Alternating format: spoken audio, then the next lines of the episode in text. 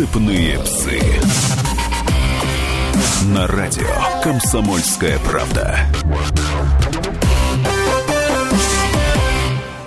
Здравствуйте, люди! В конце года все подводят его итоги. Этим занимаемся и мы на радио «Комсомольская правда». И поможет нам в этом именно сегодня, именно сейчас Александр Домрин, профессор Высшей школы экономики, политолог, американист. Александр Николаевич, все-таки в 2016 уходящем году для вас какое самое важное событие было? Эдвард, товарищи, люди, большое спасибо за возможность выступить э, на одной из моих самых любимых радиостанций – Э, позволю себе э, отступление. Э, самое важное событие – мама умерла. А все остальное уже вторично. Это у вас? Это у меня. Ну, примите в таком случае соболезнования. Спасибо, спасибо и храни Бог. Но, конечно, то, что происходит в мире, я редко, когда был более оптимистичен, вступая в следующий год, чем сейчас. И я могу прекрасно это вам объяснить, почему. Во-первых, во-первых, конечно, это, э, э, это э, тектонические изменения, которые происходят в, в мире. Это, конечно, те изменения в сторону традиционализма, отступление от мультикультурализма, отступление от так называемой толерантности. Это отступление к совершенно здравому смыслу, который мы могли видеть, наблюдать в Европе, в России мы это постоянно наблюдаем. В Европе, наверное, э, знаете, когда это э, проявилось, э, это выборы в Европарламент, когда совершенно неожиданно... В 2014 году. 2014 год, два года назад, конечно, когда совершенно неожиданно для э, либерастов, э, как в Европе, в Америке или тем более в России, э, э, происходили э, столь серьезные изменения. А сейчас ну, ну, то, что произошло в Америке, э, э, революция Трампа, э, это, конечно, это не революция на каком-то пустом месте. Это событие в контексте международных событий. Но и с другой стороны, если такого рода события, как революция Трампа, происходит в Соединенных Штатах, это будет катализатором очень серьезных изменений в Европе. Но революция – это в некотором смысле изменение социального строя. А сейчас-то в Америке какой социальный строй изменился после прихода Трампа или изменится в ближайшем будущем? В Америке все совсем непросто.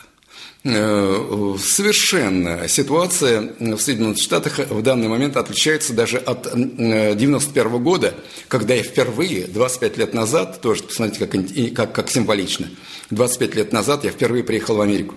Э, и э, то, что сейчас происходит в Соединенных Штатах, свободы в Америке было значительно больше – из-за чего мы в Советском Союзе так думали, мечтали, а, когда я был подростком а, э, о Соединенных Штатах. Ведь 40 сортов колбасы в супермаркетах.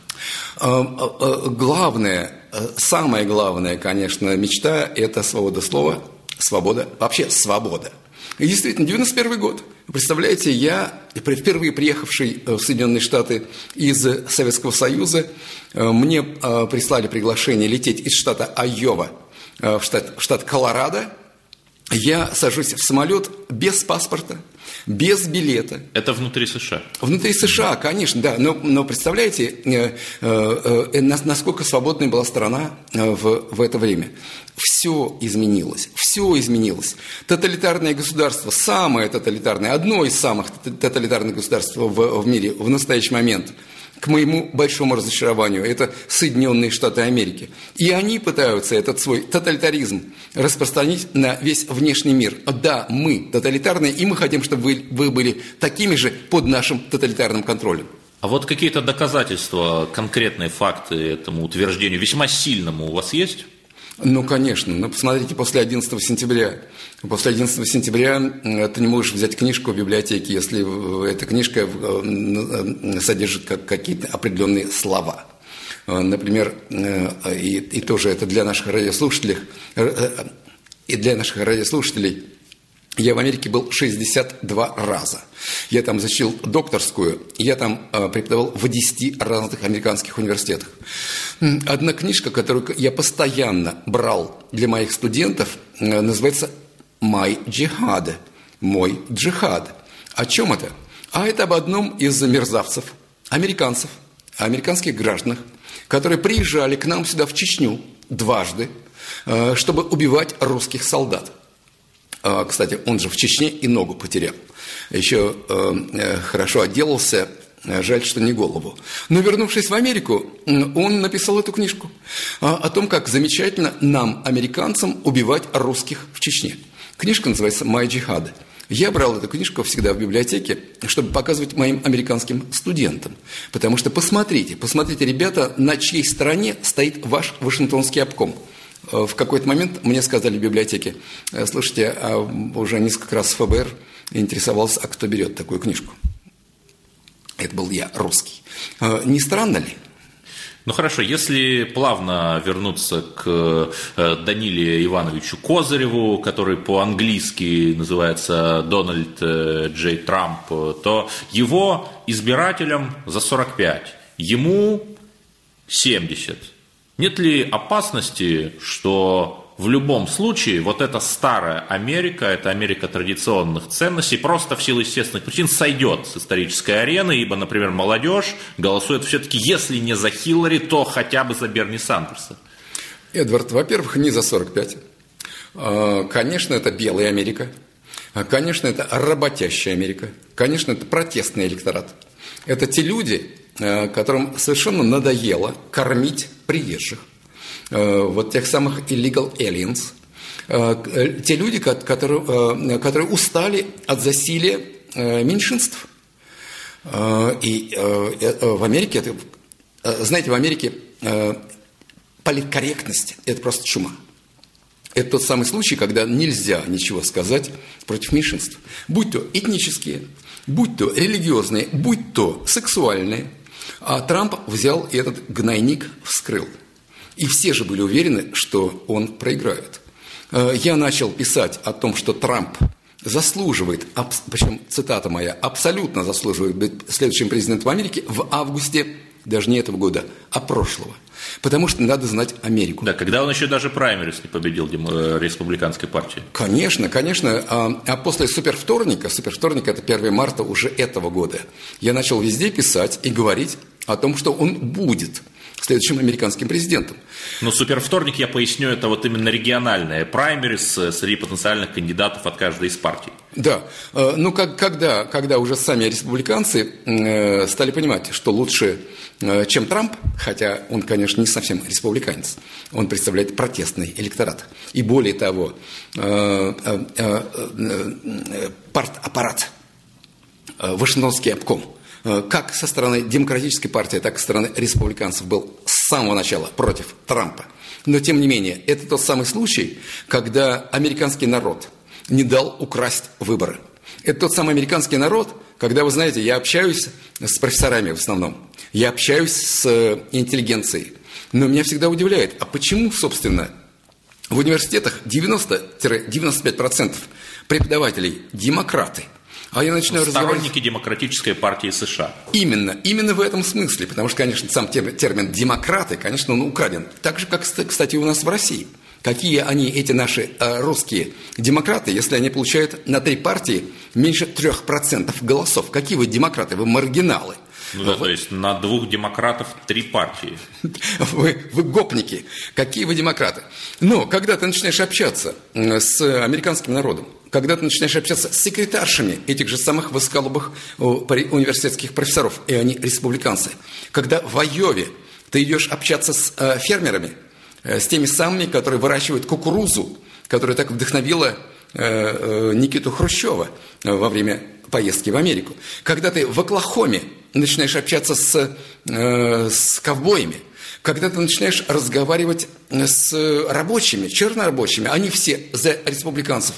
Так за кого это наша основная коренная Америка? Только не за Хиллари, только не за э, Обаму. Ну и, собственно, это был ответ на вопрос, почему же Дональд Трамп победил. Мы беседуем с политологом и профессором Высшей школы экономики Александром Добриным. Оставайтесь с нами, потому что в следующем блоке мы продолжим обсуждать, как же изменится политика США в 2017 году. Сыпные псы.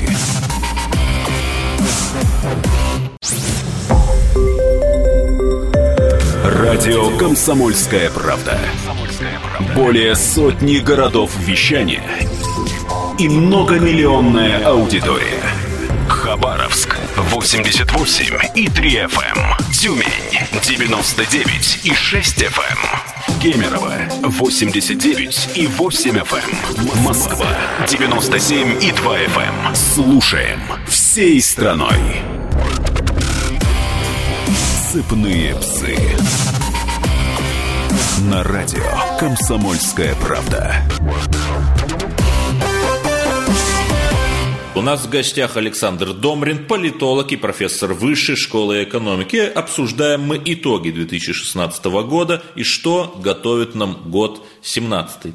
Александр Николаевич, вот что меня поразило, что Трамп до своего избрания вел крайне резкую риторику. Он говорил Хиллари Клинтон, я тебя посажу. А сейчас э, вдруг он, хотя уже очень скоро въедет в Белый дом, как-то вот об этом и о многих других своих резких заявлениях, там построить стену на границе с Мексикой против мигрантов, он как будто забыл. Вот это что такое?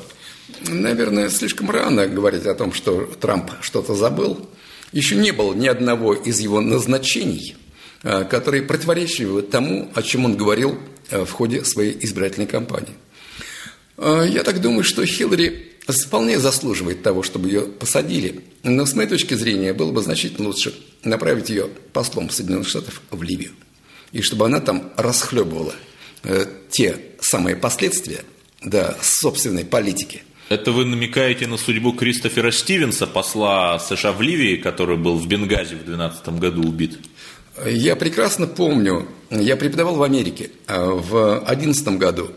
Э, в сентябре 2011 года я преподавал в университете Оклахомы. Я помню, как мои американские студенты радовались убийству Каддафи. Я помню, как американцы, включая моих студентов, радовались тому, э, этому восклицанию, абсолютно просто каннибалистскому восклицанию Хиллари Клинтон, когда она увидела убитого Каддафи. Эти знаменитые кадры видео. Конечно, да. И я спрашивал, ребят, слушайте, а чему вы радуетесь? Ровно год спустя в том же самом университете с теми же самыми ребятами э, э, я нахожусь в, в классе, когда убивают э, когда убивают посла Стивенса, я ему говорю, убили же посла Стивенса те самые люди, которые пришли к власти благодаря тому, что вы так, чему вы так радовались. Вы сейчас-то радуетесь? Тишина в классе. Американцы умный, хороший народ. С ними только нужно уметь разговаривать. Э, то, что сейчас будет происходить, конечно, в Америке, э, это, знаете, тот редкий случай, когда у меня есть очень большие надежды на то, что э, президент Соединенных Штатов, который хорош для Америки и представляет Америку, он точно так же хорош для России. Давно такого не было. А вот вам не кажется, что это какой-то самообман? Ведь Трамп же в любом случае договорится он с Путиным или не договорится, там друг он Путина или враг, он все равно будет отставить национальные интересы США. Поэтому я и рад тому, что э, в Соединенных Штатах появился президент, который будет отставить национальные интересы США, а не интересы э, финансовой, какой-то спекулятивной закулисы, коллективного Сороса – на протяжении очень долгого времени американский народ не был представлен в Вашингтонском обкоме. На протяжении очень долгого времени Америка была угнана теми людьми, которые не представляли интересы Соединенных Штатов. Мой лозунг – патриоты всех стран, соединяйтесь. И если Трамп патриот своей страны, он понимает, что Путин э, и мы вместе с вами патриоты моей страны. И с нами нужно договариваться, а не ломать через колено, как это пытались сделать несколько предыдущих администраций. А вот есть ли какие-то конкретные рэперные точки, какие-то маркеры, по которым можно будет понять, что вот Трамп действует именно в той логике, которую вы сейчас обрисовали? Назначение, назначение новых э, секретарей, ми- министров, советников. советников. Конечно, э, это все, конечно, все это говорит о том же, о, о том, о чем э, мы, мы думали, когда Трамп приходил к власти. Э, когда за Трампа мало кто еще вообще у нас в России думал, что э, имеет э, смысл ожидать чего-то. Ну, Рекс Тиллерсон Это кандидат на пост секретаря, государственного секретаря США. То есть, по сути, Госдеп – это аналог Министерства иностранных дел. Конечно. Стив Беннон, Стив Беннон, в Америке против Трампа было от 95 до 97 процентов вообще всех корпоративных СМИ. Было очень мало в американском интернет-ресурсе, в американских СМИ, кто вообще отражал интересы американского народа. Брэдбарт был... Это одним... сайт такой. Это сайт, да. И что только не наговорили э, в этом отношении Стива Бенна. Собственно... Он, кстати, редактор этого сайта, Брейдбарт. Да, конечно, конечно. Э, Это и... такой э, националистический консервативный сайт. Я не вижу ничего э, противоречащего интересам американского народа или моим интересам, интересам российского народа в словах националистический или консервативный. Да, конечно, антиглобалистский, э, патриотический, консервативный, отрицание мультикультурализма, который, который мы сейчас нахлебались уже на примере наших европейских друзей и товарищей. Америка более здоровая нация, американский народ более здоровый, чем европейцы. Они этого не допустят, поэтому они избрали Трампа. Александр Николаевич, ну вот это все очень красиво звучит, но вот э, Трамп начал экономическую войну с Китаем. Он э, принял впервые за много десятилетий избранный американский президент, переговорил по телефону с президентом Тайваня. Для Китая это очень чувствительный вопрос. То есть налицо осложнение отношений между США и КНР, а в то же время КНР – это ближайший союзник России. Нам-то что делать? Э, нам в отношениях между Соединенными Штатами и Китаем ничего не делать. Э, нам э, сидеть на, на берегу, как при обезьяне, и смотреть, что будет э, происходить по течению реки. Это не тот случай, когда мы, Россия, должны влезать в отношения между Соединенными Штатами и Китаем. Когда ты идешь в американский магазин, ты редко когда можешь там найти какой-нибудь какой свитер, который произведен in USA. Скорее всего, это in China – ну, кстати, тоже обратите внимание. Ну, сейчас уже в Бангладеш, э, на Филиппинах там шьют. Уже даже в Китае далеко не все делают. Вы знаете, э, я даже нашел куртку, замечательную совершенно куртку, которая была произведена in Беларусь. Угу. Это в США вы нашли? В США, конечно. Неплохо, конечно, в США. Белорусская креветка всплывает даже в великих э, американских озерах. Ну, это белорусская креветка, замечательная совершенно куртка. Угу. Вот. И, поэтому, вот посмотрите, когда же наши с вами коллеги, товарищи, Э, как они могут проникать на американский рынок, но, но не видел ни одной куртки, которая made in Russia. А есть чему учиться? Конечно, есть. Хорошо, э, если вернуться к наболевшей теме, это тема Сирии. Вот, э, Александр Николаевич, очень важная вещь для любого политолога – это уметь спрогнозировать. Так, как вы полтора года назад спрогнозировали, что, скорее всего, Трампа ждет успех, когда в это по обе стороны океана еще никто не верит. А вот как, по-вашему, Трамп будет решать сирийский узел? Э, знаете, скорее всего, э, если я понимаю ситуацию в Америке э, и международные отношения, Америка будет отказываться от поддержки так называемой умеренной оппозиции. Нет. На Ближнем Востоке? На Ближнем Востоке. Нет, нет, такой, нет такого понятия, как умеренная оппозиция. Умеренная оппозиция на Ближнем Востоке в Сирии уйдет в небытие, как сейчас уходит черная полоса американского Белого дома – Причем, действительно, посмотрите, как по-русски, это как раз слово «черная полоса» – это Барак Обама. Э, э, я думаю, что это уйдет в небытие. Думаю, что точно так же уйдет в небытие противостояние между Россией и Соединенными Штатами из-за каких-то киевских бандитов.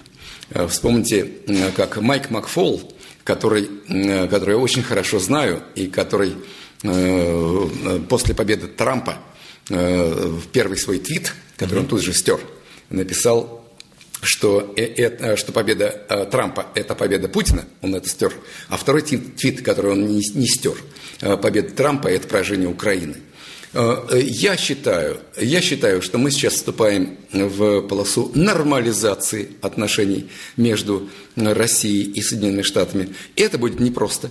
Соединенные Штаты не станут Э, очередной нашей, э, очередным нашим субъектом федерации.